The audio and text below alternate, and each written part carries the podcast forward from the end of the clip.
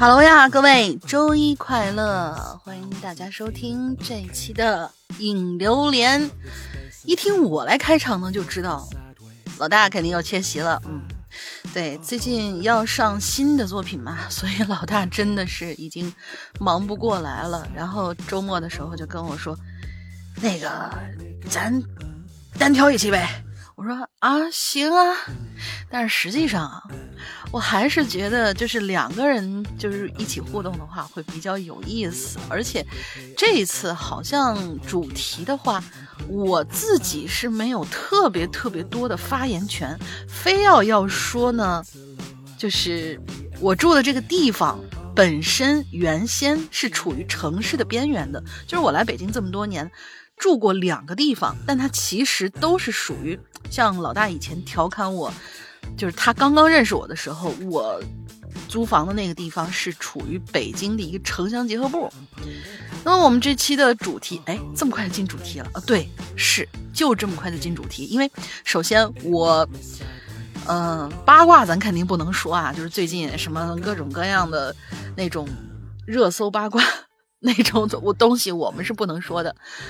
然后另外呢，就是足球，但是我这个人吧，对于足球是完全完全不了解。然后我昨天在想，呃，我们最近一周有什么可以说？哦，对，有一样东西可以说，那就是随着各地呢逐渐逐渐的放开，我们这个真的是我们也挺不好意思的，但是呢，这也不能全赖我们，对吧？就是。我们新疆地区的这些朋友们呢，他们的快递很快就能收到。但是今天更新这个节目的这一当天啊，是双十二，所以按照，呃，什么双十一、双十二的前后一周都会爆仓的这种定律呢，我们有可能，反正东西是已经出去了，嗯。呃，我们的新疆的很多很多已经购买了我们潮牌的一些鬼友，哇，潮牌这个这个主题听起来好久好久没有聊过了。是的，好久没有聊过了，因为我们出完了潮牌都已经多长时间了？这个这一年我们出过那么两款吧，两三款的潮牌，结果我那天翻了一下订单，最早最早的。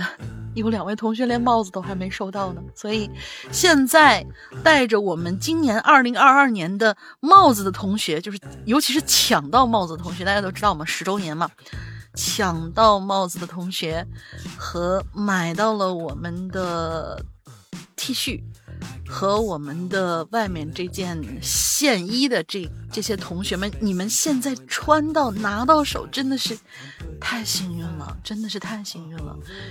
因为发现最近，呃，一连的就是所有的好多好多地区这样的限制嘛，我们发出去的东西呢，真的经常发出去以后两三天又被打回来，今天发出去两三天又被打回来，然后逐渐逐渐的就剩下我们可怜的一些呃远在比较就是新疆的这些鬼友们，他们。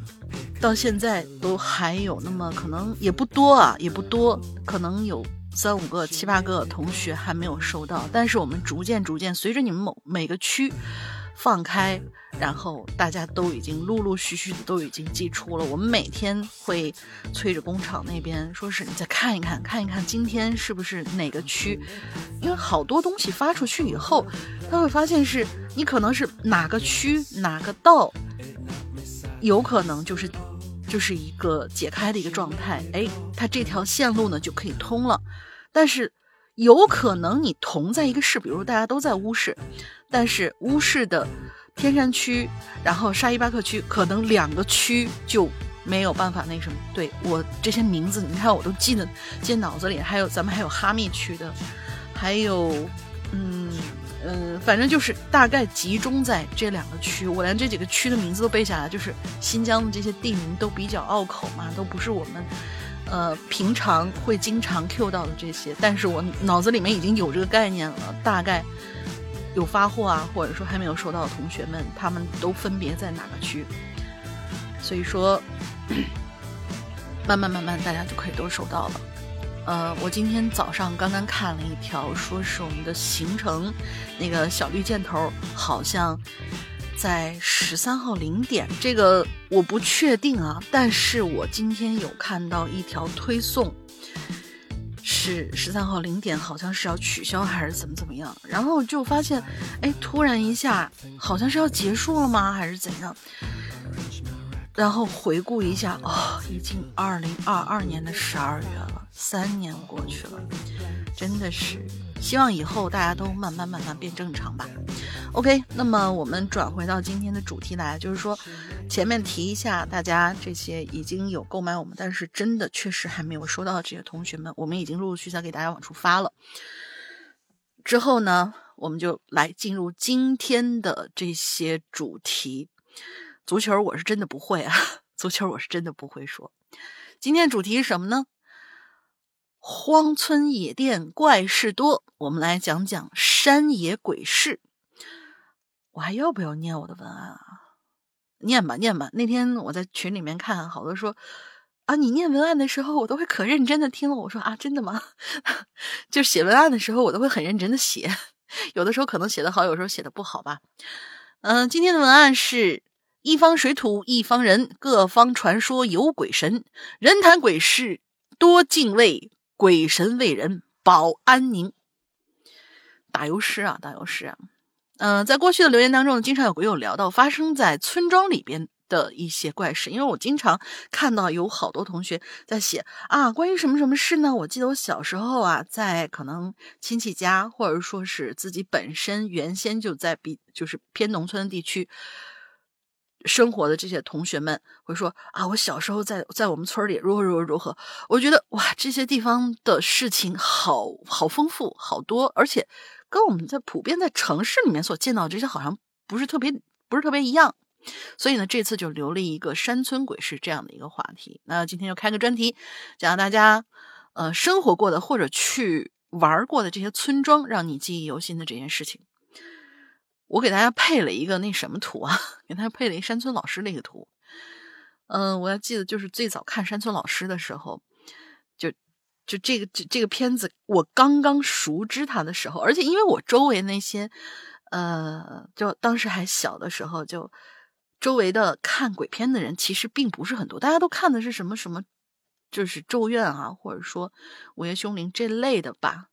啊，还有如果看漫画的话，就会去看富江那类的伊藤润二的那些那些漫画书。然后突然有，好像我们这一代跟就是最最鬼片辉煌的那个是有一个断层的，可能很小很小很小的时候看过，就是真的还不记事儿，因为。听过以前我们经常唠的这些呃杂七杂八的这些闲白里面都知道啊，我是属于可能我爸看，然后我小时候呢看过，但是没有特别特别的印象深刻。但是呢，给我潜意识里面就是童年根植的一个回忆，就是我不太那么容易害怕，就是一般的这些东西，不是经常有人问我。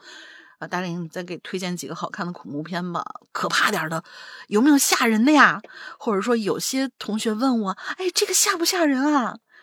我说，这你问我这，因为你知道，我是很小很小时候，就是我爸经常下班然后可能就租了片子回来看，或者说找个片子在那看，他可能看那些什么僵尸啦，或者说，就是他能够赶上。香港鬼片那个黄金时期，就大量出什么阴阳路啊，或者说各种各样的那种，他能够赶上。然后我呢，就跟着他一起看。他呢，还是每天下班的时候，肯定是很晚了嘛。你回来下班以后，呃，搓了搓了孩子，怎么叫搓了孩子呢？这可能是我们那儿的一个一说法，就是捯饬捯饬孩子。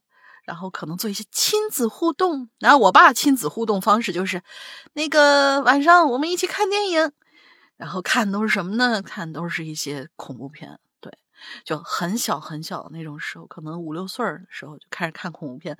所以你现在问我说，大林，你给推荐几个不太恐怖的，或者说有点恐怖的，或者说问我这个恐怖恐恐不恐怖，或者说你问我那个你能不能给推荐一些吓人东西，我说啊，我不知道，我只知道这个片子好看不好看。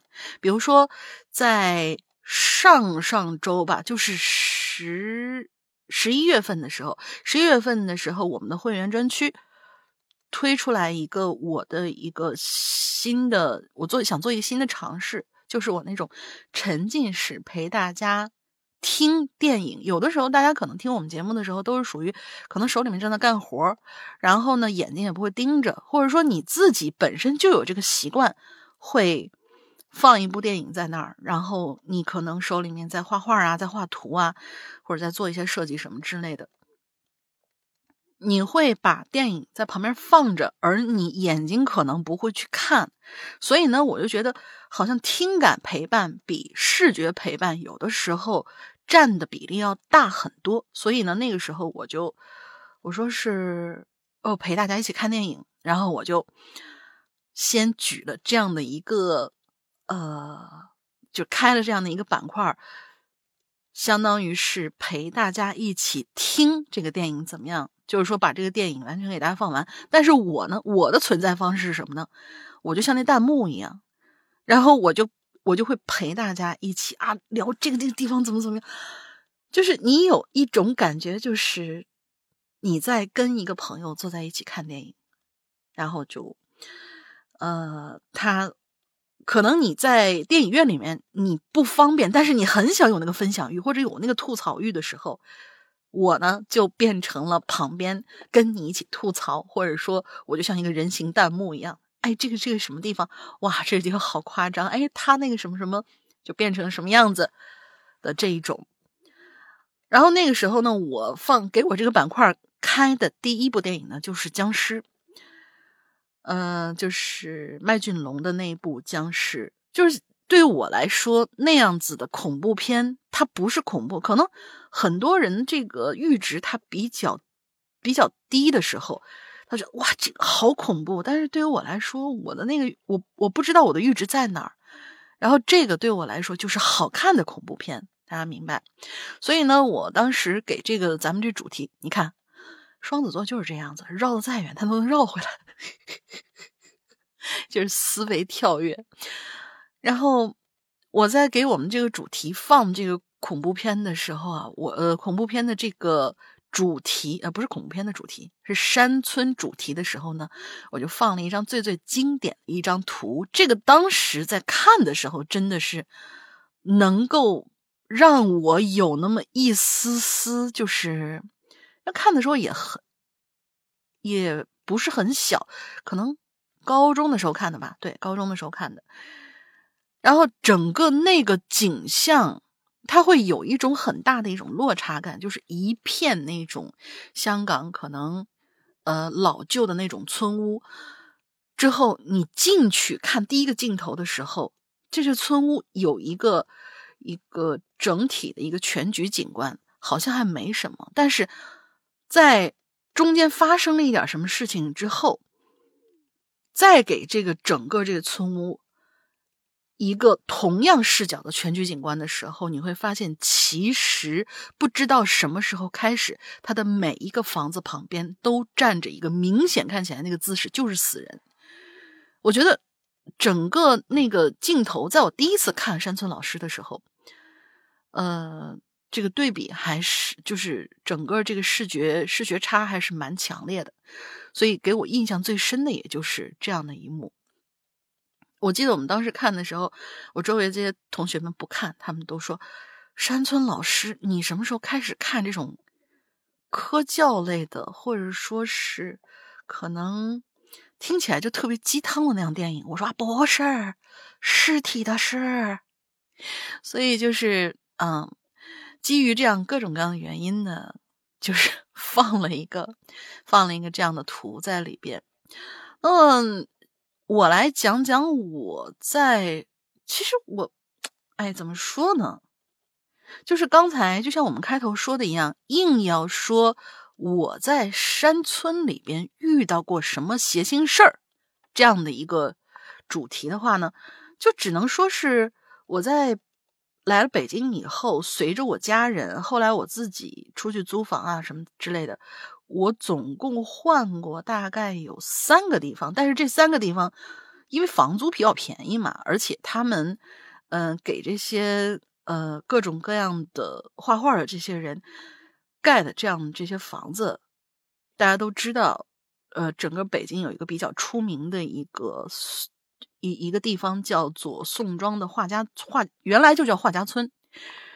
他们在给这些艺术家盖这两盖这几个地方的时候呢，通常都会在比较边儿、比较靠边儿的这些这些区吧。所以，呃，原像原先我住在那个望京那一片的时候。也是住在叫马泉营那个地方，但是一听这个名字就，你想想看，它是一个整个那条那那条公交线叫什么来着？我都忘了那是几路公交线，因为太久了。几路公交线的时候，它都是属于起始站，一般起始站就是属于带着打工人进城的那种感觉，所以。我搬的两个地方其实都算是起始站，包括我自己出去租房的时候，就是刚才我跟大家说，老大认识我那个时候，我当时是在，就相当于是通州的另外一个角。就现在我住这个这个宋庄是在，比如说它是一个整个通州是一个三角形，然后可能原先我在一个角上，之后我搬到了另外一个角上，都是属于整个的边缘。当时那个地方是通州和大兴的一个交界处，然后呢，那个那个地方还是属于呃所有的物流，就是相当于是京东啊什么之类的，他们所有的这些物流所在的那种地方，所以他们也是都盖在这种城市边缘。那边的房子呢，房租就很便宜，就都给这些。呃，周围的这些可能，嗯，比如说骑手小哥啊，或者是说像我们这种在工业园区，呃，工作的这些同学们，他们租的这种房子就会非常非常便宜。然后我在那边租的房子，在那个情况之下，呃，认识的老大。所以硬要说我有没有在村子里面发生过事情，你要非说什么北京几环几环之内是属于北京城，然后北京京郊这些地方的话，那我可能是所经历的，呃，过去我给大家讲过的所有，哎，我今天家里发生什么什么事情。家里发生了什么一些东西，这些都是属于发生在乡村，但是这个乡村呢，又不太像是我们一般意义上的，就刚才我说的山村老师那个镜头那样子的，所有的都是那种一眼望过去都是平瓦房的那种那种小乡村。嗯，就是我我当时 在，哎呦。刚认识老大的时候的那一年，在那个租的房子里面，其实有发生过很多很多的那种事情。我捡其中的一件来说吧，就是我每天下班的时候，我会路过。你想，它旁边还会有一树林子。我们城市里面，正经城市里面，谁会有树林子？但是我每天下班的时候呢，我从我的公司往回走，之后回到我租那个小房子。就是在这栋楼的旁边，和我就相当于是我从公司往回走的路上，半路上快到我所租的那栋楼的，就是整个那片楼楼区的那条过路上面，它是有一个小的树林的。那个树林我从来从来都没有进去过。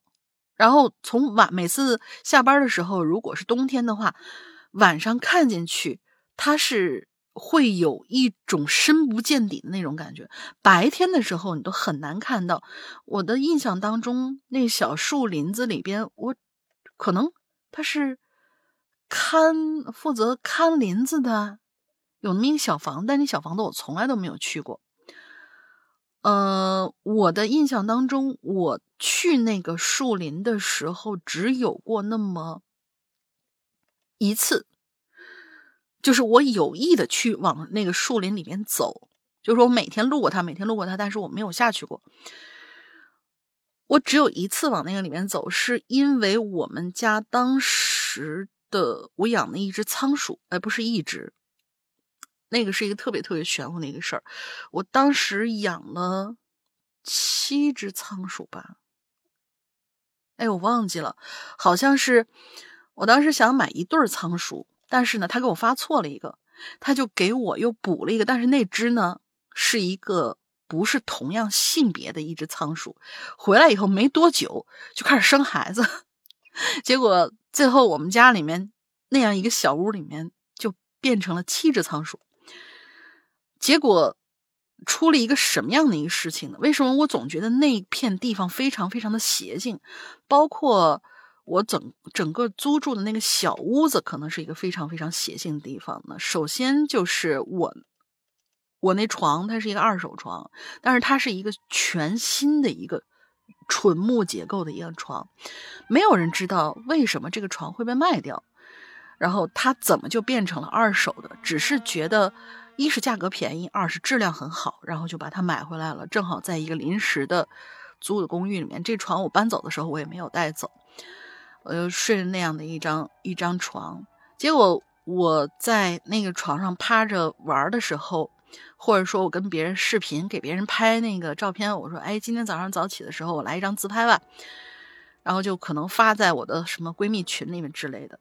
他们曾经就有在我的床上看到过你的床头上面有跪着的女人，或者说他们在跟我视频的时候，会在我的整个屋子的反射，就比如说我有一个比较亮的那种，呃，不锈钢的那种壶，不是。周围会有反光的亮面嘛？他们会说：“哎，你怎么那边有一一大片，好像是一大片红色。”之后我说：“没有啊。”然后就说是有那么大片大片的那种红色，就像是一个穿着红色衣服的一个女人站在那儿。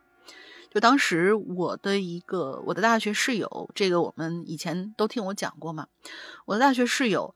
还有包包括青灯在内，他们都曾经在我那个湖的那种反射的阴影里面看到过那个红色。也就是说，这个就举凡是你眼镜比较低的这些人，可能都能看得到。呃，能看到的时候，但是我呢本身又看不到，所以就眼不见心不烦，看不到我也不当回事儿。之后我在养猫的同时呢，我就养了几只那种仓鼠。大家都知道我在租那个房子的时候，我的猫已经在我身边了嘛。就整个那个屋子，其实本身就有一点儿不知道哪儿可能，呃，也不知道是我的床给我的一些影响，也不知道是什么所带来的吧。就那个屋子本身不太吉利的样子。然后我养这仓鼠，就突然有一天早上起来，我当时还给，可能我手机里现在还有那样的照片，就是仓鼠肯定不会跟猫，就是我的猫是从来不会伤害。伤害那个，就包括我现在养花枝也好，原来养仓鼠也好，从来都没有伤害过它们。但是，突然有一天早上起来，我就发现我的那个仓鼠连续三只七孔流血死掉了，头天真的是活蹦乱跳，什么之类的就那样死掉了，而且是七孔流血的死掉了。我当时就惊了，我说怎么可能会变这样子？后来为什么要去那小树林里面呢？我肯定就是要有一个就对自己宠物的一个仪式感嘛。然后我就要把这个，呃，小仓鼠去埋到那个树林比较偏向树林那个地方。那是我唯一的一次去到那个树林，有意的接近、靠近、走进那个树林里面。然后可能当时是一个快要天黑的时候，我我也不想在深夜的时候跑那个地方去。快要天黑的时候，我就带着我那几仓鼠，就到了那个地方，然后挖了个坑，把它们埋了进去。之后没多久，当时呃，我有我有每天就因为知道我的屋子里面可能有一些乱七八糟的这些东西，不太干净的一些东西。然后我就时不时的会拍一些照片，然后我就会发给发给青灯去看。当时青灯跟我说了一句话，我记得应该是大家，我有给大家讲过，应该是很早以前有给大家讲过。如果没讲过的话，那我就再讲一下。嗯，青灯当时看了我这个屋子一眼，就说是你赶紧搬走吧。我说怎么了？他说你这屋子里面，你回来的时候你都带了什么东西回来？我说我每天就是一个人上下班啊。他说你这个，你这屋子里面现在满满当当都没地儿落脚了呀。我说，我说你啥意思？他说，反正满满当当一屋子全都是，是什么东西啊？大家都知道，我就不明点了。你这屋子满满当当一屋子全都是，小的可能就三五岁那么大，然后大的可能有十五六岁，反正大大小小的一堆。为什么你就带着他们回来呢？我说，我说我哪知道我。我又看不到，我没有这个概念啊。反正这个是，就是这是如果说这个算一件事儿的话，这是我在算是就老大以前开玩笑说你住那地方就是城乡结合部，对，这就算是我在呃，算是在乡村的边缘吧，城市的边缘，也就是靠近。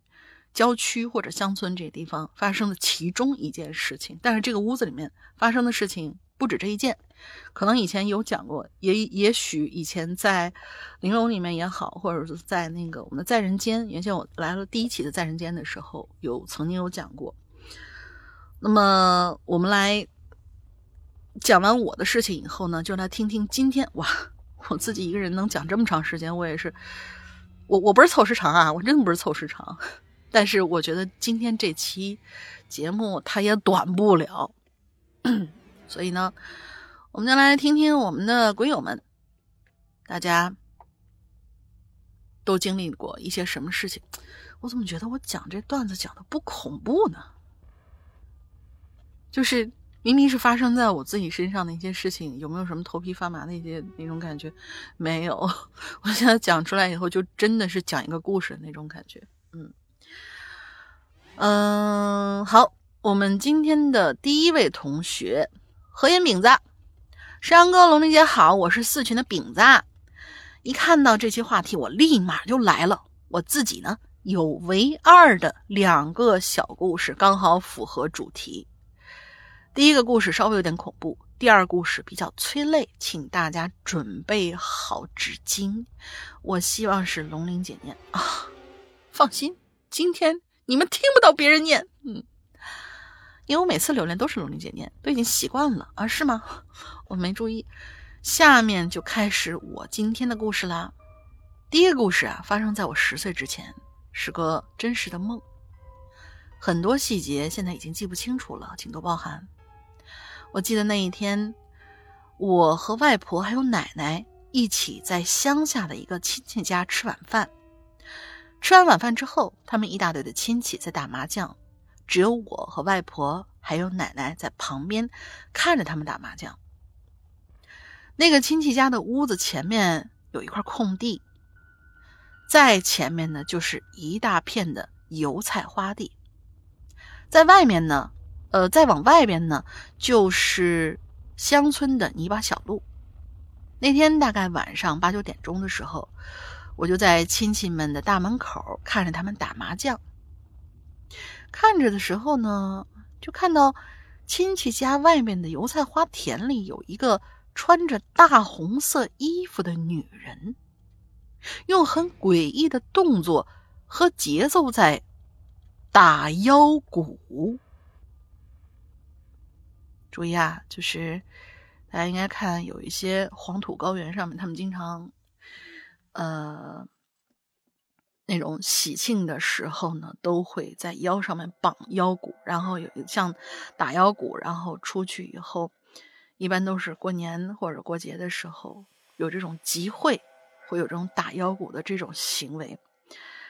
嗯，以前还有过一个 MV，那那个 MV 叫什么名字我忘了，是是是谁唱的？一个很老很老的一个，他们就会在。黄河边上，山上面有有那种一大片大腰鼓的那种，非常非常的震撼。也就是说，在油菜花田里面打腰鼓这个行为，哪怕他是人做的，也挺不正常的，而且是一个女人，因为打腰鼓都是一片嘛。我们继续往下啊，我看见了之后呢，就很想过去看看，然后我外婆就过来跟我说：“不要去，不然呢，那个女人会把我的魂魄吸走的，然后就会那啥那啥。”梦到这个时候就结束了。后来在现实生活中，我大一的时候，偶然有一次跟同学聊天讲鬼故事，他说他在现实生活中真的遇到了一个穿大红色衣服的女人，也在用诡异的动作和节奏打腰鼓，这就很恐怖了啊！关键是我那同学。他跟我之前是素不相识啊，为什么我会梦到他遇到的事儿呢？现在想起来，感觉有些细思极恐。啊，这个呢，你魂穿了他，或者说还怎样？不知道啊。这个要不就是你们在。哎，会不会有这样的一种可能，在另外一个平行宇宙的时候，你是他，而他是你呢？然后就中间卡了个 bug，然后你就从通过他的视角看到过他曾经看到过的东西，有没有这种可能？我瞎猜的。好，第二个故事，呃，我们还是河源饼子啊，他讲他的第二个故事。第二个故事呢，发生在我十一岁的时候，也就是。当年我生日的前一个星期，我奶奶去世了。我的奶奶一直跟她小儿子住。听我那些亲戚说，奶奶去世的前几天在山上放羊，因为他们家放羊在山上是有个小屋子的，可以住在里面。那天奶奶晚上在山上的屋子里睡觉，之后睡着睡着听到屋外有他小儿子叫他的声音。他就起来去开门，门打开之后，却发现屋外一个人都没有。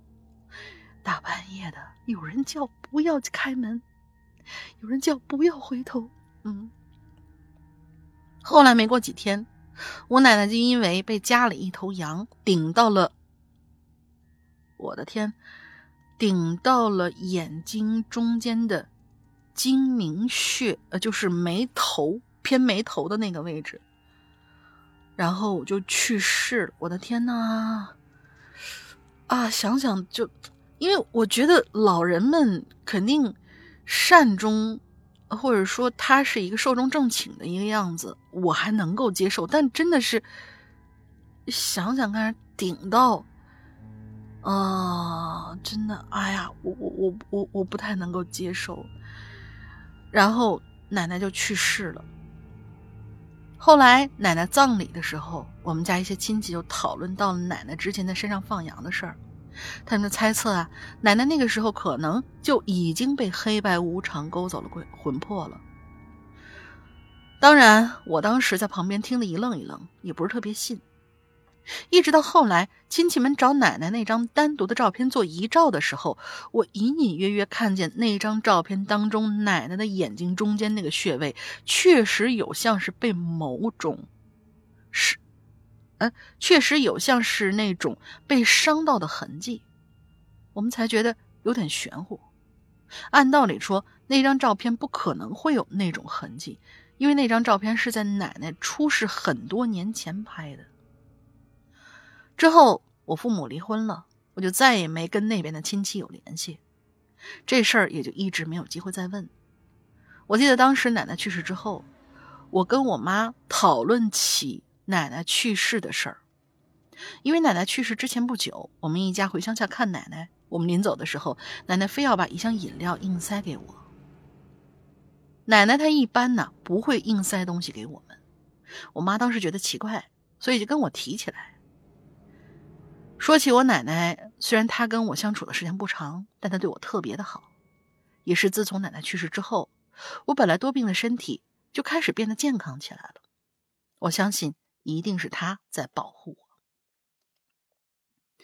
但是奶奶她在农村劳动了一生，最后还没等我们接她来到大城市享受就走了。我会一直记得他的，他也是我心中最重要的人之一。好了，就说到这儿吧，走心了。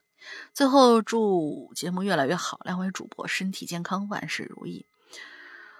嗯，走心点好啊，偶尔走心点真的很好。我们不能一直就是就觉得在讲榴莲的时候会把这个变成一个相当于真的是 talk show 一样的东西。我们还是有很多走心的这种时刻的。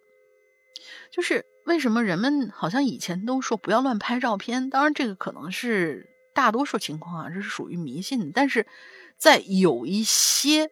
在有一些可能比较偏门的一些小的这种巫术啊，或者说信仰当中，照片是起到关键性作用。比如说要下一个咒，或者说要给他搞个什么降头啦之类的东西，就一定会用到人的照片，因为人的照片真的是一个非常非常玄乎的一种感觉。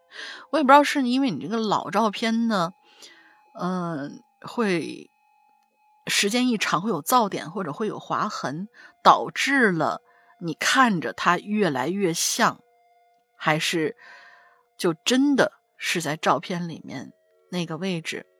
就因为我有呃印象当中有有有好像有谁跟我说过，说是照片不要乱放，或者说不要乱折啊，嗯，或者说不要什么剪掉了什么，嗯，就是比如说伤害。照片里的人，景物的照片倒还无所谓，就是不要伤害到照片里的人。还有一些可能很恨一个人的时候，你会拿他的照片出来，可能呃乱划呀去泄愤。因为照片这个东西真的，真的在某些时候啊是一个很玄妙的一个东西，就感觉它像是一个小的，啊大家都知道那种大红灯笼高高挂里面不是有那个他们家的。呃，叫叫叫什么来着？就是女主的，就巩俐她的那个丫鬟，在她的房间里面扎小人儿，她就像一个人的一个呃偶像的那种感觉。就伤害照片，其实，在冥冥之中有可能会 伤害到这个人，不知道啊。我记得曾经是谁来着跟我有有有讨论过这件事儿，就是说偶人或者说你的八字。不要随便乱处理，呃，尤其是写了八字的这些什么之类的，还有头发、指甲不要乱处理啊，什么包括照片的，后来也不要随随便便的就伤到它，还是怎么样？呃，感谢手机的发明啊，感谢手机的发明，我们现在 只能在上面 PS，而不能去伤害它了。嗯，扯远了，扯了一些有的没的东西，这些东西都是说说而已，说说而已，大家。呃，愿意信的就信，不愿意信的话也没嗯没关系，嗯嗯，下一位同学跑路很短啊，只有一句话：荒村没去过，野店也没去过，野生农家乐去过，太黑了，四菜一汤吃了一千四，Long Life 怪谈一千四。四菜一汤，你们吃的什么呀？我请问，你们是吃的帝王蟹还是吃的那个鲍鱼啊，什么之类？野味儿吗？小鸡儿炖蘑菇，然后四百块钱一盘儿是吧？这这真的是，就可能大家觉得我们以前好像也吃过农家乐，但是我我忘记了。嗯，很多时候去那种村子里面去玩儿是。小的时候有被爸妈带去玩儿，但是我们都是自己去做了一些吃的。呃，后来去正经的农家乐的时候，是我们去写生，就是上大学的时候，大家可能每个每一学年的时候都会有一次写生的一个机会，我们可能会到那儿住一个星期。可是我们可能当时每个人也就交一百两百块钱，反正是一个班。总共大家一起去，就所有的什么食宿就全都包了，就还好，就是自己去农家乐，有可能是发现商机了吧。嗯，要不这样吧，你们自己带点东西去，然后到农家乐老板那儿说：“老板，我用一下你的厨房，然后我到时候给你点烟火钱就得了。”嗯，就跟那个师徒四人到了武庄观以后，呃，跟他们说用他的厨房，然后给你一些柴钱，就用你的厨房来做一些斋饭吃的那种。真的是一千四有点过分了，除非它这里面真的是什么什么珍馐海味，四菜一汤一千四，我的妈呀！嗯，下一位同学 Patrick，诗阳哥逼个玲玲好呀，我是冒牌儿。我小时候呢，生活在村庄啊，前面有山，后边有水库，是个环境优美的地方。有一天晚上，我起夜去上厕所，发现整堵墙上全是密密麻麻的虫子。哎呀，那种情况真的是最……嗯，最毛毛的那种感觉。这种虫子爬过的地方都会留下长长的粘液，长得就像蚂蟥，应该是阔鱼吧？嗯，在因为在墙上爬的话。它基本上是会是阔鱼那种东西，因为蚂蟥好像都在水里面，还是比较潮湿的沼泽里面。嗯，然后我就怕它尖叫了一声，父母跑过来看见这情景，就问我：“你是不是去过山上啊？”我看瞒不住了，就说：“哎，还要和谁谁谁一块儿去。”你真是，你把人家卖了干嘛？问你，你你就说你自己不就得了呗？他们。他们那个陪着你一块儿去，你把他们还卖了，是觉得分摊到大家身上，自己不会挨打很多是吗？嗯，他说再后来呢，村里组织了一支队伍去山上祭祀了，之后就再也没出现过这种爬满虫子，呃，这种爬满虫子的墙这样的情景了。阔鱼还能这样呢？好吧，一同扔二老师，你赢了。有一次，小时候去水库上玩有大人带着的。我清晰的记得，我往水库的中央指了指，对大人说：“那底下怎么全是头发？”我的妈呀！我这个有有有画面感了，我脑子里突然又那个冒出来一楚人美，一边唱着戏，一边往那湖中间走，然后头发在整个的湖里面散开那种样子。听完这句话。大家直接就抱着我离开回家了。现在想起来，应该是水库以前淹死过人吧？这么危险的地方就不要带小孩去啦。然后本身水下有头发这件事情就已经让人觉得很诡异了啊。好的，下一位同学，Leo 君，从老刘刚开始做节目的沙石一战到现在。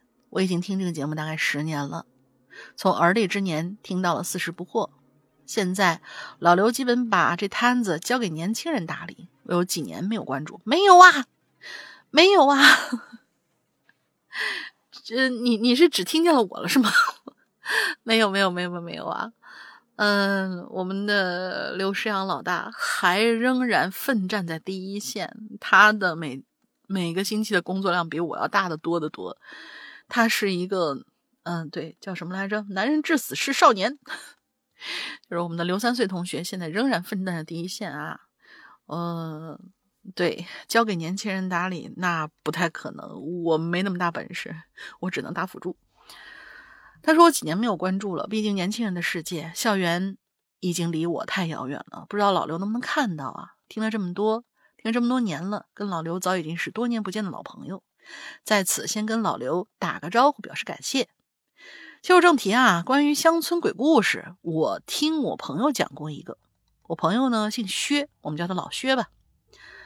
老薛小时候在老家上学，每天呢都要绕过一段山路，但是从山顶走呢，要比绕山路要更近一些。但是家里老人呢不让他从山顶走，说山顶是村里人的。墓地群，小孩从那边走，阳气不足，对身体会不好。有一次呢，老薛为了赶时间，就直接从山顶走了。结果到了山顶那片墓区的时候，就后悔了。一个人，一个人都没有。幸亏是中午，嗯，但是呢，还是觉得阴风阵阵的。于是他加快脚步穿了过去，时不时会听到有老头咳嗽的声音。然后他就拼命快步走啊，终于到了学校了。不过奇怪的是，到学校的时间并没有比绕路更近，反而还多了十分钟。后来老刘长大以后再回到那村子，用百度的导航查了一下，的确。从山顶走要节省十分钟，那么问题就来了：多用那二十分钟，老刘去哪儿了呢？嗯，有一丢丢的鬼打墙，是吧？毕竟那老头嘛。哎呦，谁家的小孙子？来过来，让爷爷摸摸脑袋。然后好了好了，去上学吧。就留了他二十分钟啊，这么解释啊。他说十年前还有老朋友的声音，也好久没有听到了，也甚是怀念。老孙呢，是不是十年了？也让老孙回归一下。很喜欢听老刘和老老孙拌嘴唠嗑。确实啊，就是这个，我必须承认的是，我当时入坑的时候也是喜欢老刘和老孙两个人在那儿。我们觉得他俩特别有 CP 感，就是一个一个损，另外一个更损，俩人互相拌嘴，真的是因为有好多好多事情，可能是因为，嗯，男生女生的这个角度不不是特别一样，有的时候很多梗的话，男生接比较好一些，有的时候我 Q 到的一些东西，然后老大 get 不到，嗯，哎。至于什么时候让老孙回来坐坐呢？这个就交给老大是吧？我我我我我没有我没有老孙的微信，关键是。好的，这个请求呢，我会帮你代转给我们的刘老大的。下一位同学关根，山羊老大和大玲玲两位好。废话不多说，直接开始。我要说的这件事儿呢，就是发生在我从小生活过的村庄旁边的一座山上。但呢，这并不是什么奇闻怪事儿，是我自己经历的。大概发生在九六年吧。经历那么多年，我还是印象深刻。当时我只有四岁，在三月份的一个早上，村里的一个大叔要建房子，就召集我父亲。跟村里的另外两位叔叔，一共四个人，开着拖拉机去村后面的小山，搬点石头回来下地基。当时因为我母亲不在家，所以父亲就带我一起去。刚来到山脚下呢，就开始下雨了。四位长辈商量之后，决定到山坡上的一个小洞里面去躲躲雨。我呢是在小山洞的最里边。不是四岁，他们带着你去干嘛呢？是就是临时要看孩子吗？还是让你捡点小木块啥的？呃，捡点小石块啥的？四位长辈商量之后，呃，在决定小山坡上避雨，呃，避雨。我在小山洞最里面，他们呢就依次排列坐在洞口边，边吹牛边抽烟。这小山洞啊并不大，洞口比较宽敞，越到里面越窄。于是呢，我就往洞的深处又走了有两三米，也就是说，我当时和这四位长辈的距离也最多就是两三米。这时候呢，我就看见洞里边啊，哎，突然就宽敞起来了，很像一间圆形的卧室。我的正前方是一张老旧的高脚书桌。哇哦，哎，这个神奇啦！书桌上面零零散散的摆着各种生活用品，有碗啊，煤油灯啊，梳子，还有盘子，还有像茶叶桶一样的不知道什么东西。从我的视角看，左边有一个三角灶，灶上头摆着一个铝锅。锅里还放着汤勺，右边是一张很破旧的床，还挂着蚊帐。那蚊帐应该经历了多少岁月了？已经很黄了，黄的都有些发黑了。在这床上还躺着一个老大爷，头发胡须全都是白的，脸上全都是皱纹，还盖着被子。那被子下面，那被子是下面黄，上面有一张红色的图案，图案上绣着玫瑰花。然后床边呢，床的边缘呢，坐着一个老太太，正在为这位老爷爷吃稀饭呢。老太太是背对着我的，我没有看清她的正脸，她的头发也是半白的。那书桌上的煤油灯也是亮着的，但是显然，这对老夫妇，呃，应该是老夫妇啊，我家的，他们并没有看到我，或者说并没有回头看我。我就那么愣愣的看着他们，足有一分半钟，一直保持这个状态。也就是说，老太太的左手，我大概看了有一分半钟，她就一直维持着那个状态，就是老太太左手拿着一个老旧的陶瓷碗，右手拿着勺子在喂老老爷爷喝稀饭，啊，喝稀饭太难听了。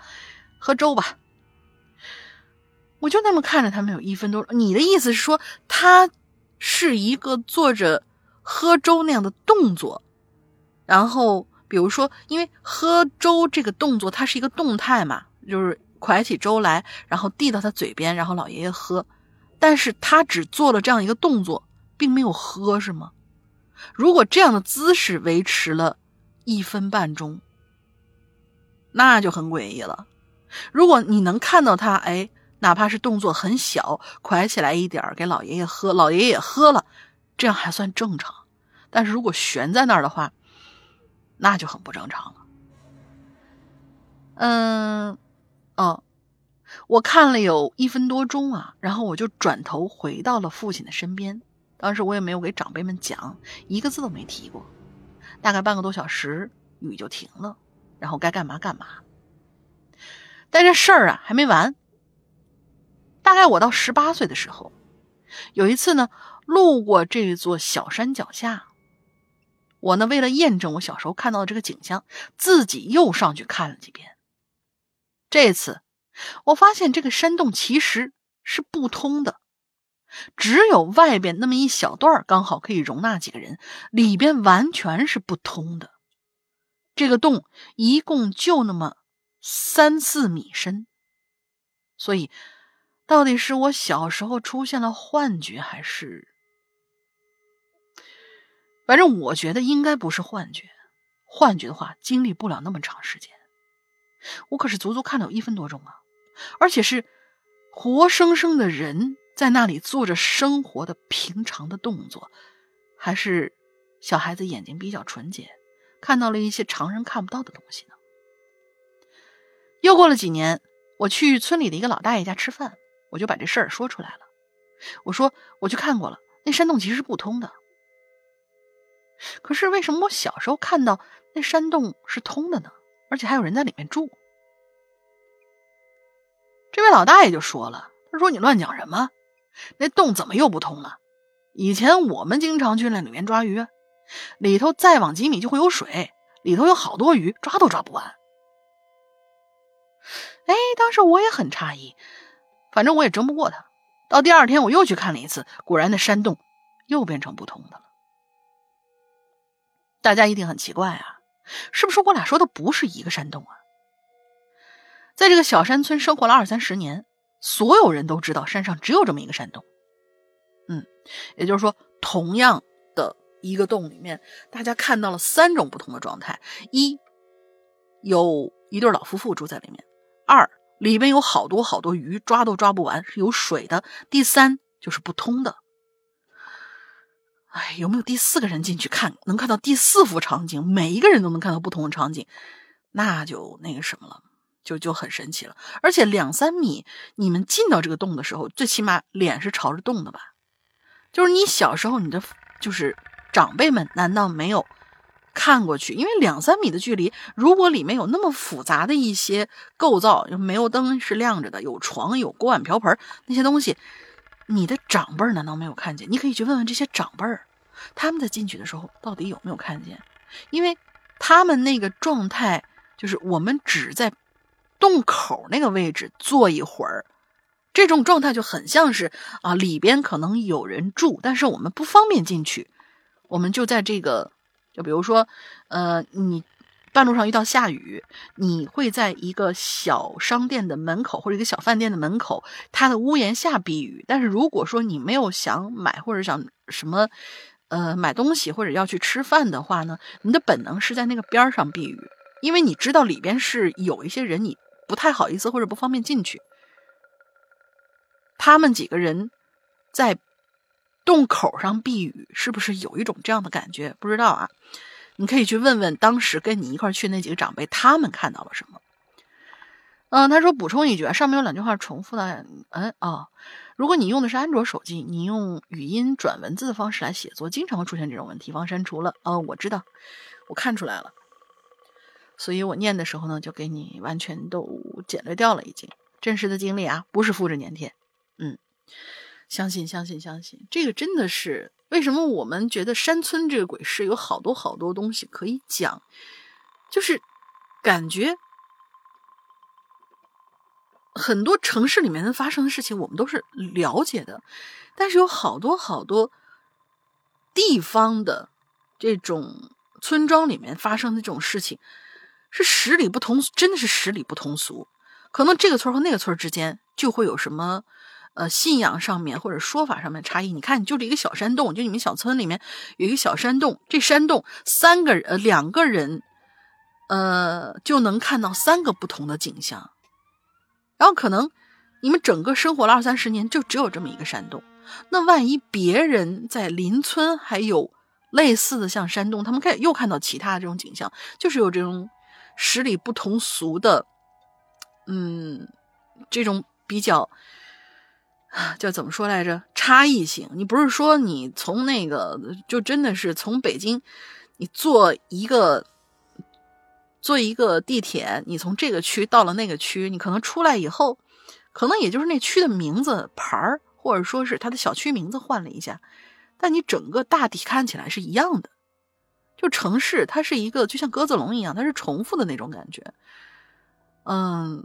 然后小村庄真的就是一个村和一个村是不一样的那种感觉，我真的特别特别喜欢这种到哪儿都有新鲜感的这种，就包括风俗不一样，也包括传说不一样，可能嗯鬼都不是同一派的。好，我们看下一位同学啊，下一位同学叫做西西罗，荒野鬼市。我的爷爷家呢住在山里。四川那种大山啊，小时候交通不发达，回爷爷家需要很久很久，还得坐摩托车进山。那边都是土葬的，所以有很多奇怪的事情发生。有这么一回，爷爷生病了，那种山里呢都是赤脚大赤脚大夫，不是赤脚大仙儿啊，是山里都是赤脚大夫，没有医院的，医院得上镇里去。凌晨四五点的时候，天还没亮。家里人就去大夫家把大夫请来，结果走的路上啊，就总听到有人在耳朵旁边说话，说回去吧，回去吧。家里人很急着请大夫，就以为听错了，继续往前走，结果就遇到了鬼打墙，走来走去都是那个地方。因为早上山里雾大，以为是自己走走错路了，没看清，然后就继续走，可是怎么走都走不到目的地。之后就又听到了那个声音：“回去吧，回去吧。”因为山里住的人呢，总会遇到这样的事儿，然后又觉得，哟，这个可能是什么隐喻啊？可能不能再走了，然后就往回走，结果没几分钟就走到家了。刚才走了半天也没走出去多远，然后觉得很奇怪。等到天亮了再去请大夫，哎，就没什么事儿了。多解释一句啊，爷爷家的构造是这样的：他们家呢需要翻过好多座山，路过很多镇才能到。爷爷家是在山脚底下，姑姑在山上。爷爷家后面有一大片的竹林子，据说早年间呢，还在里面发现过大熊猫呢。嗯，确实啊，就在这个时候，会有一些冥冥之中的，我觉得有一些，比如说山神呐什么之类的，在给你引路或者如何，反正有那种让你觉得，嗯，如果连老天都阻止你的话，那么你最好还是不要去做事做这件事儿。的那种感觉，嗯，像这个同学讲的这这个故事呢，就是最明显的、最明显的这种这种事情啊。OK，下一位同学，下一位同学是猫耶，猫耶，Hello，上叔龙鳞姐姐好，我是别叫我倒霉蛋，我改名字了，你们不会记得我的，因为常年潜水。对不起，我还真有印象，好像是这次啊，终于在家封控的我逮到一期可以分享的榴莲了。今天呢，给你们分享两个小故事，是我奶奶讲给我的，都是真实经历，有些细节啊不太记得，小小改了一下，不影响故事。第一件事呢，发生在我奶奶年轻的时候，家里种地，所以奶奶每天都要起早。走三五公里，提着篮子去城里卖菜。大概是凌晨四五点的时候，那时候天还没亮呢，路上雾蒙蒙的，基本上都是摸黑前行。到了地方之后，逛早市的人特别多，可是菜还没有卖出去。奶奶一看这卖不出去，就算了吧，早点收摊回家干点活。于是就开始收拾摊子。这时候呢。就有个人走过来，就问多少钱一斤呢？问完就把菜全都买了。奶奶心说：“哎呀，不错呀，总算卖出去了。”于是呢，就开始收拾摊儿，就提着篮子就往家赶。嗯，一般篮子里头啊装着什么东西什么的，上面都会盖一层布。这回家的路上呢，天边开始慢慢有亮光了。哇，就是天黑的时候卖菜啊，是吧？这不让人挑吗？嗯，天边开始慢慢有亮光，快到家了。奶奶就掀开布啊，美滋滋的数着今天的钱，有纸钞，有硬币。走着走着，奶奶就听到村边的呃村里的公鸡打鸣了，就低头啊，又看了一眼篮子里的钱，却发现。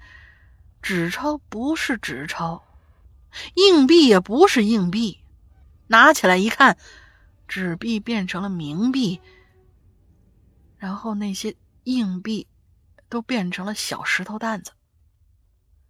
这一下可把奶奶吓得不轻，一溜烟跑着就回家了。OK，第一个故事结束，就真的是鸡鸡叫之前。嗯，我记得我以前看过一老港片，就是鸡叫之前，好像这事儿都不是给人逛的。嗯嗯，第一个故事结束了，虽然剧情听起来挺老套的，不过奶奶给我讲的时候给我吓得不轻。从小我奶奶就给我讲这种鬼故事。接下来第二件事是我爷爷的，爷爷呢会电焊，会做一些工匠活年轻的时候，经常去城里给别人干活，干到晚上才回来。那天也是，去了城里给人家干活，活干完已经很晚了。到村口的时候，都快凌晨一点了。奶奶也没告诉我爷爷，怎，哎，奶奶也没告诉我爷爷怎么会干到这么晚。应该是爷爷也没告诉我奶奶呀，嗯，也没告诉奶奶怎么会干到这么晚。我估计啊，是跟老伙计们喝酒去了。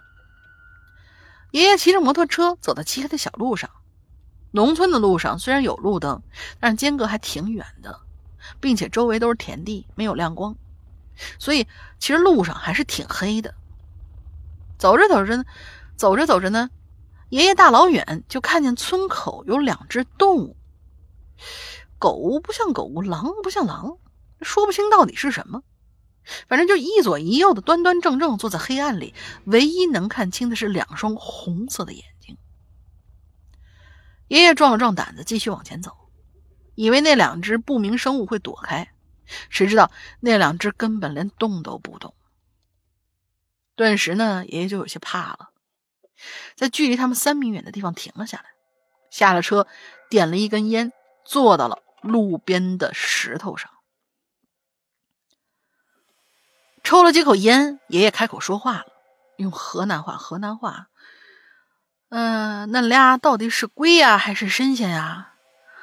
嗯，坐这路中间能啥嘞？那俺那瘦的跟猴一样。对不起，我我说多了以后我可能就不太……呃，我试试看啊，瘦的跟猴一样。恁俩要是想吃俺，你过来吃吧；要是不吃，那就叫我过去。我着急回家嘞。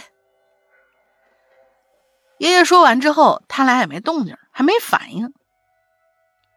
爷爷又在那儿呜里哇啦说了半天，抽了两支烟，最后他俩互相看了一眼，才站起来往北走了。我还以为是那什么呢，我还以为他们两个是，就是你爷爷在那儿唠唠唠唠半天，最后走近了一看，两个石像，没想到他们站起来走了。嗯爷爷这才骑车回了家。哦吼，故事讲完了，希望大家喜欢。这个我奶奶啊，我和奶奶一起生活，日子不长，基本上呢都是你你这儿是不是那个什么？是不是顺序倒错了？怎么又拐回到奶奶了？我和奶奶一起生活的日子不长，基本上都是小时候。我奶奶总讲故事吓唬我，什么小孩子不要学吹口哨。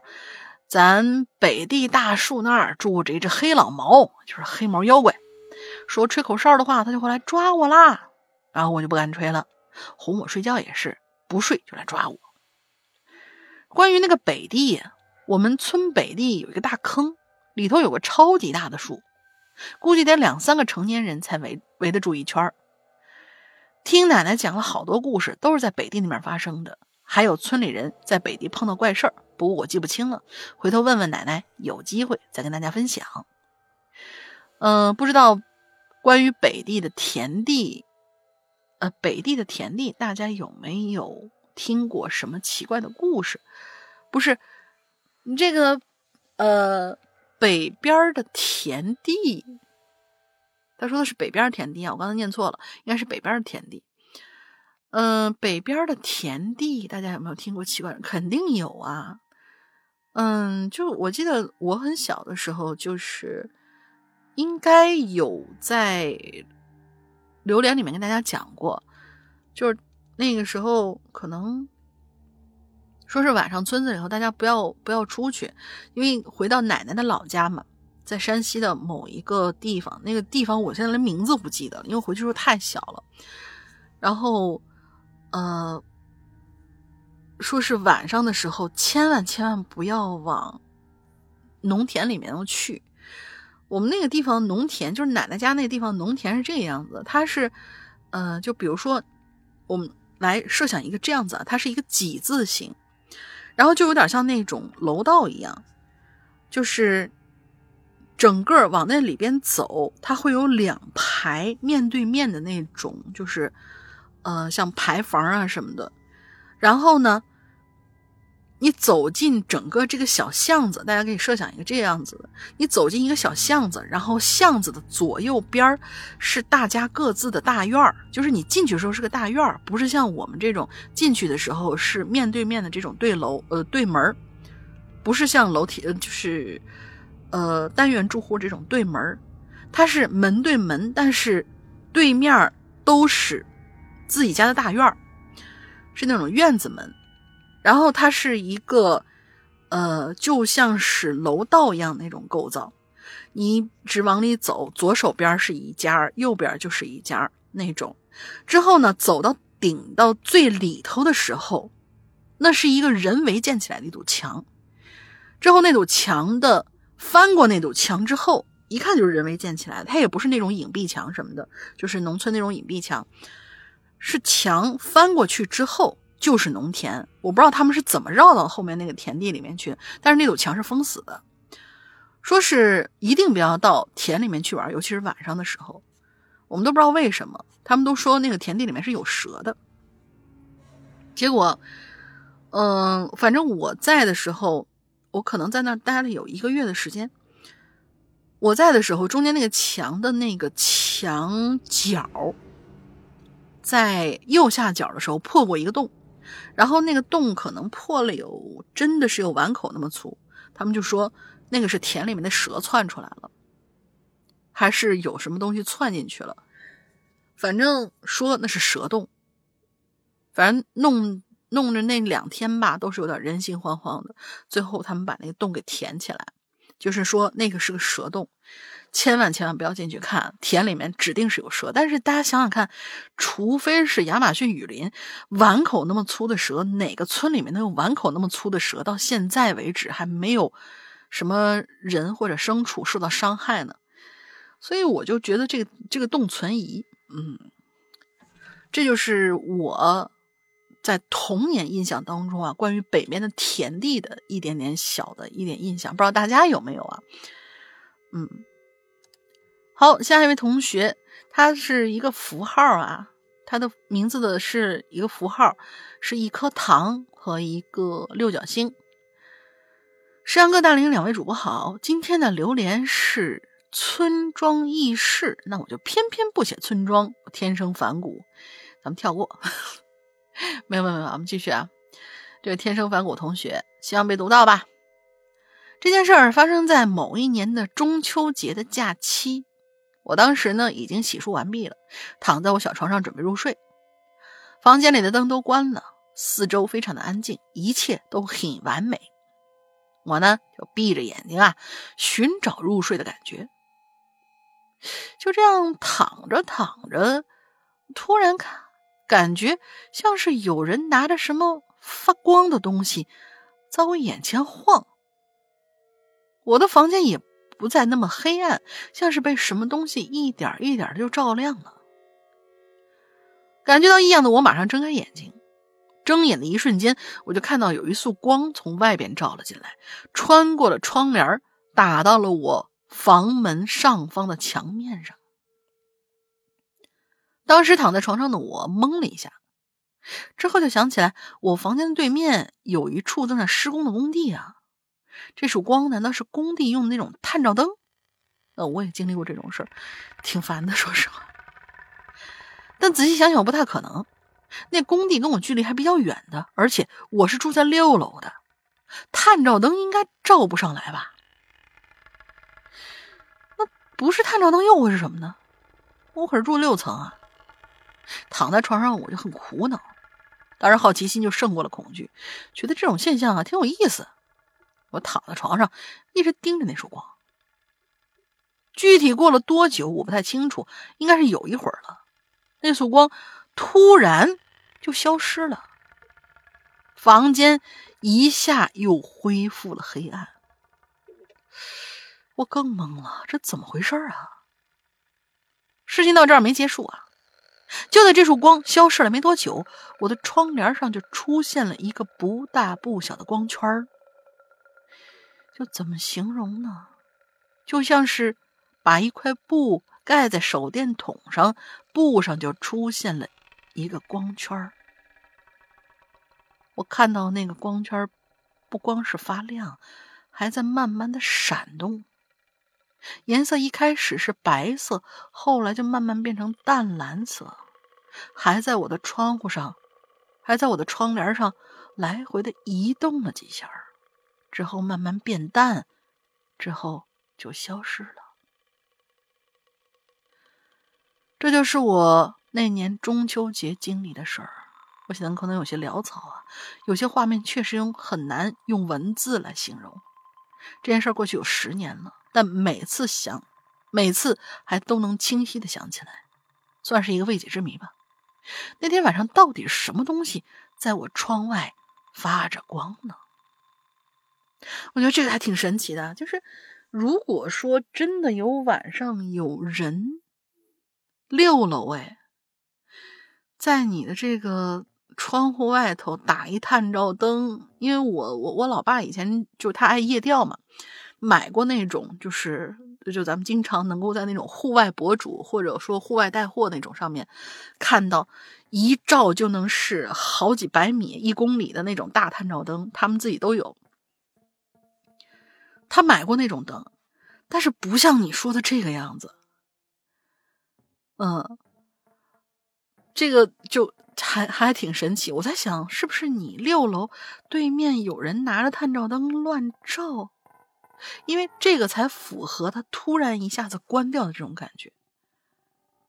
那么后边那个就是蒙着，然后又在你窗帘上面照，你你要不要问问你六楼和六楼和六楼之间相对的那个邻居？但是你刚刚又说是不是旁边的工地？也就是说你是确定你们没有楼与楼之间的这种邻居，对吗？就是说，你的这个后窗其实外边，哪怕它隔得很远，它就是一个工地了，而没有另外一栋楼的邻居。哇哦，这个就很神奇了。嗯，中秋节，中秋节就说有很大的月亮嘛，所以，好吧，确实不太好解释。而且月亮怎么会变成淡蓝色呢？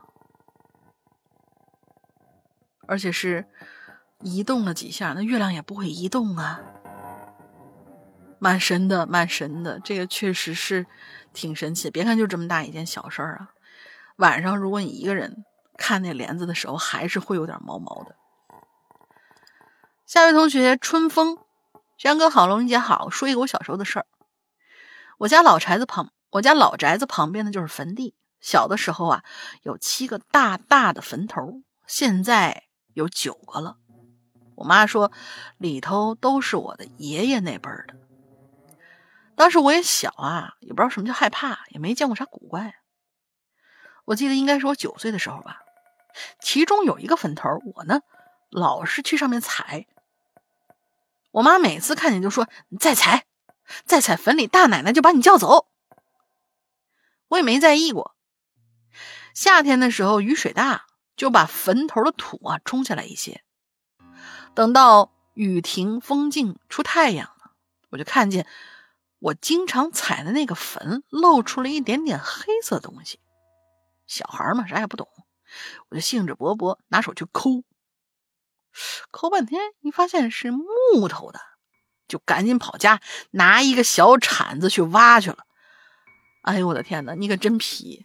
但是他这个应该坟头，应该下葬之后上面有那种坟包吧？那他这个埋的这么浅吗？下个雨，或者说他那个踩的不够实，还是你把上面人家本来上面的土给踩掉了？我的天哪！嗯，反正就一点一点挖，一天挖一点，一天挖一点，慢慢慢慢就露出大概巴掌那么大的黑色的棺材头。我又挖了一下，可能年月久了吧，咔嚓一下就给挖烂了。我呢就眯着眼睛往里看，就看见一只只老鼠在里头跑。我的妈呀！当时我那个后背啊，突然就被打了一下，啊，突然就被打了一下，咣叽就躺下了。也不知道什么东西，也不知道什么时候我要醒过来，等到睁眼的时候。我妈就已经在我身边了。我问我妈我咋了？我妈说你个小兔崽子，真是一会儿看不着你就去惹祸。这倒好了，老实了吧？我就问我妈我到底咋了？我不是跟那坟头那儿吗？我妈说你别提了，以后老实点就行了。这事儿呢，等我妈呃，我妈等我长大以后才跟我说的。那时候啊，我妈右眼皮跳了一下，心里头莫名有点慌。不知道怎么回事，就赶紧放下手里的活出来看，就看见我倒在了坟头上。他走前一看，棺材头都露出来了，也就知道怎么回事了。妈妈就赶紧去找这个村里我们的老人。老人说：“这小子命大，那个大奶奶看我小不懂事儿，就小小惩罚了我一下，没把我怎么样。以后可能不能那样了。”最后呢，我呢和我妈，呃，给那个大奶奶。烧了纸，磕了头，好好认了错。以后就再也不敢了。哎，小时候家里啊，我真是最小也最皮，也最疼我。但是呢，经常挨打也是挨得最狠的。长大也知道，有些事情真的不是年纪小就可以胡来的。这还是我长辈儿，万一是别的呢？可能小命就不保了。好了，有些事情还是别能不做的就别做，警示自己啊！我是春风，山哥嗓音好听啊！祝节目越来越好，溜了。你都知道那是个棺材头，你还去挖？哎呀！但是老鼠都已经钻进去了，我感觉，嗯，你们你们要不要搞一个迁坟仪式，要给那大奶奶重新的换一副，或者怎么样的，恭恭敬敬的给人弄一新屋啊？就因为也烂了，你就发现烂了的话，还没有去修补，是不是就更？当然，这大奶奶也确实脾气脾气挺好。啊，只是把你给拍晕了，没干什么别的。我想问那几个耗子怎么样了呢？嗯，看样子应该是埋的挺深，但是时间长了嘛，就慢慢慢慢给磨出了头来。但也不能说埋的特别特别深，因为如果嗯特别深的话，冲是肯定冲不出来的，因为坟包都是下葬，然后平土，土上面再盖坟。嗯，应该是这个样子的。嗯，好了，下一位同学，圣飞餐饮，我们为他打个广告啊！圣飞餐饮，两位主播好，我是孙老道。嗯，耳熟这位同学，首先解释一下上期《百鬼夜行》，呃，主播不理解的地方，为什么我是做餐饮的，并且还是崂山太清宫的道士？我的恩师没来我家的时候啊，我那时候是在乡镇上给人看事儿解事儿的，俗称地马，就是是出马先生吗？那时候我家一直在经营餐饮行业，所以我这名字，所以这才是我名字的缘故。现在虽然我拜入金山派，但相比以前外出给人看事儿就更加谨慎了，也不会随意外出接委托了。关于我想上在人间板块，我感觉时机还不成熟。经过恩师同意之后，我会主动联系石阳疙瘩。这期话题呢，我就来讲个我幼儿时期的事儿。在我幼儿时期，经常自言自语，对着某个方向大说大笑。嗯，那时候我妈就很害怕，各种各样的教育我。后来经过我外公的解释，说我阴身很重。容易招阴灵。在我七岁左右那时候，我在老家上学，一天放学回家呢，家里锁着门呢，我就到田地里去找我父母。路上经过一个树木林子，有一条大道，也是去田地的，也是去田地的必经之路。路的两边相距几十米，就有很多的村庄的坟地。当时是傍晚的时候。我经过那边，就突然觉得头皮发麻，浑身抖了一下，精神就瞬间萎靡了。怎么去到田地父母身边的，我都不清楚。父母带我回家之后，就是感觉浑身无力，然后精神特别的萎靡。当晚子时之前，我就开始变得不正常了，张口就开始骂人，就是那种无辜的谩骂。并且从我一个七岁孩子嘴里发出的声音，竟然有男有女，各种各样的，而且声线也都是成人的。当时我父母就吓坏了，半夜的时候去到我二爷家里砸门借摩托车，然后去到我外公那边。我外公呢是当地很出名的出马，呃，出马仙堂。当时我外公看见我的情形啊，也是挺意外的。就把我关进了那屋，不让我父母靠近，直接也，呃，直接就给我的父母说了，我身上同时附了七个灵体。我的天哪，这是把你当啥了呀？七个上来。当时的原话说，这娃身上有七个脏东西，需要做法驱邪。当时我的状态是半清醒的，也知道自己在干什么，就是控制不住身体。我外公的驱邪法是有两种，水，呃，水法和火法吧，应该是，他这写的是水火法。当时我外婆取来一碗井水，是院外头那口井，然后又取来一些缝衣服的银针。我外公做法之后，在水碗里就看见了模糊的面孔。我也是第一次看见这些东西的呈现，当时心情很惊喜。但是我的嘴里呢是和外公互怼的，我盘着腿，在坐在炕上，对着我外公大声的咆哮，声音有男有女的。我外公就说啊：“我先礼后兵，既然你们。”有什么夙愿可以讲来，一味的闹，那我就不留情面了。当时我就闹得更欢了，估计邻居们都被吵醒。外公口念法诀，直接用银针扎进了水里一两根。哎，我突然就安静了，然后我就开始发出大人的哭声，说不出具体，但是就是不说原因。我外公又劝了我几分钟，说既然你们说不出由来，那就自行离开。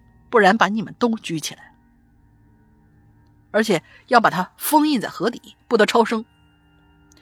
慢慢慢慢，我就消停了，水碗里也就慢慢不浑浊了，那些脸也全都消失了。至于这七个亲，至于这七个阴灵找我的缘由，以后我自己出马看事儿的时候会有解答。从十九岁我就出马领先堂，以后经历。哎，从十九岁我就出马领先堂，之后经历的事情啊更多了，千奇百怪的。我记忆力很好，四五岁左右的怪事儿我都能还能记得呢。以后节目里慢慢聊。哦，我这边还有一些我偶然遇到车祸现场，直接附身留遗言的，还去处理过天津泰达广场附近工地挖出清朝棺椁的工地事故。嗯，有搬新宅之后。受到新宅阴灵欺负的趣事儿，有去到内蒙的乌兰察布市政府大楼工地驱邪的感人故事。当地那工地是凶宅。哇哦，你还真是孙老道哎！我的天哪，非常非常期待你真的有机会能够来到我们这，呃，来到我们这儿啊，就是，呃。你的师傅首肯，然后他能来，你能来到我们这儿来讲你的这些经历，因为你刚才说的这些，让我听起来就非常非常非常的有兴趣。嗯，这是一个比较完整的，就这种驱邪故事，而且上面有很多很多细节，说的很细，很细致，确实跟别人不太。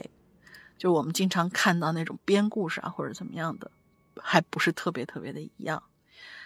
嗯，期待你，期待你来，赶紧赶紧跟石阳哥去联系，我们真的特别特别好奇。下一位同学杨柿子，石阳哥大玲玲好，不知道能不能被读到啊？我是一个潜水四年的鬼友了，有个和这个话题不太搭边的故事，是我姐姐给我讲的。我姐两口在外面几年了。他给我讲事儿的时候啊，还是一脸害怕。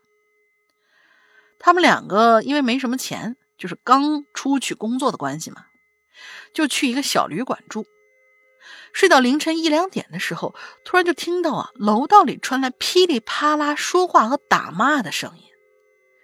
我姐呢，直接就吓醒了，让姐夫去看看，说因为是那种没有猫眼儿的门，所以只能把门打开一条缝去看。我姐当时就跟在姐夫身后向外看，走廊里有五个人，其中一个女的老板娘，老板娘正跪在地上，然后就是一个男人拿着把刀，被三个人拉着阻止着。姐夫拿手机要打电话，被姐姐拦了下来，让他仔，哎，姐夫拿手机要打电话就被姐姐拦了下来，说你仔细听。然后就听到忽远忽近的，已经响起了警笛声了。我姐姐跟我说，应该是怕出人命，已经有人报警了。警察挨个盘问了一遍，然后就让人人都回去了。第二天，我姐姐和邻居的女人聊天才知道，拿弓拿刀那个男的是老板娘的第二任老公。晚上回来发现老板娘出轨了，不知怎么想的，就拿刀想吓一吓人。老板娘却开始大喊大叫，住店的以为出事儿就报警了，之后的事儿就不知道了。嗯，这是一条八卦。哎呀，就是出轨这个事儿吧，一言难尽。总之。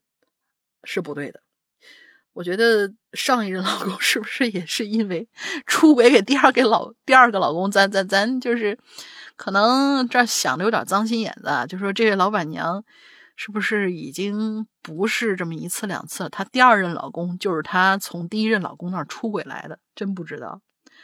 好吧，就是各各各自安好吧，各自安好吧。好了，基本上呢，这就是我们这个。乡村主题啊，虽然最后这个没有没有到了没有压到乡村这个主题，但是这是我们乡村主题的最后一个故事。那今天的内容呢，差不多就是这样，已经要一个半小时了。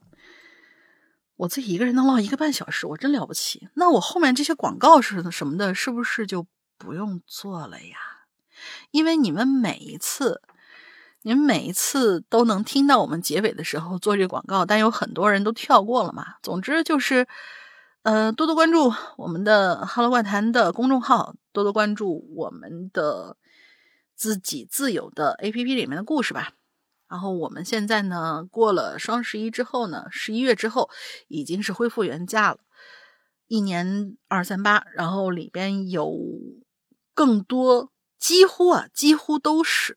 有百分之八九十的内容吧，跟线上以及跟 A P P 外边这些单独购买的故事呢是不重复的。然后我们现在是一日，起码能够保证一日一更，起码能够保证一日一更。然后现在的更新频率呢，最高的时候能够到达一天更两到三个，或甚至有三到四个的情况也有过。所以还是很超值的。嗯，安卓同学呢，用安卓的同学呢，目前安卓 APP 是不能自己注册的。注意，千万千万注意，是不能自己注册的，要去加我们的会员客服，就是“鬼影会员全拼”，“鬼影会员全拼”。加了这个，呃。客服以后呢，他就会帮你去手动注册。然后苹果的 APP 还是搜索在 App Store 里面搜索我们的“归隐人间”这个名字，还是我们的老名字啊，就可以下载我们的 APP。这个是可以正常注册的。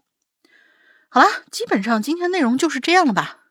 嗯，希望下个星期哇，一个人嘚啵嘚啵嘚啵一个半小时，还是挺挺挺挺不容易的。所以就是。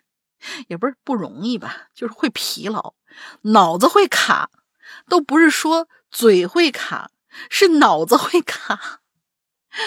所以，嗯，对，希望下个星期老大你还是回来吧，老大还是回来吧，还是两个人一起做节目比较好玩啊。我一个人在那唠着唠着，估计你们现在都都已经睡了好几觉起来了，因为我发现我的声音是比较容易催眠的。哪怕我说的很热闹，大家也听听困，我自己都有点困了。嗯，好的，那么今天内容就这样，祝大家这周快乐开心，看球记得不要熬夜呀。嗯，祝大家这周快乐开心，拜拜。哦，对，忘了进群密码了是吧？好的，那进群密码就来个简单的吧。就最后，我们的孙老道，我们的孙老道同学，他的他的外公给他驱邪的时候，说他身上附了几个灵体，这个很简单吧？是不是很简单？